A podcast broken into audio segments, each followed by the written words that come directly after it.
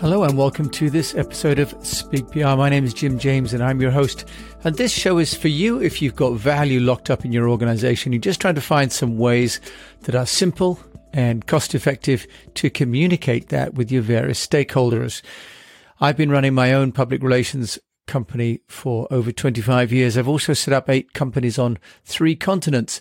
So what I share on this podcast are tools and technologies and strategies that I know will work for companies big and small. Now, today I'm going to look at metrics. And I'm looking at metrics because what gets measured gets done.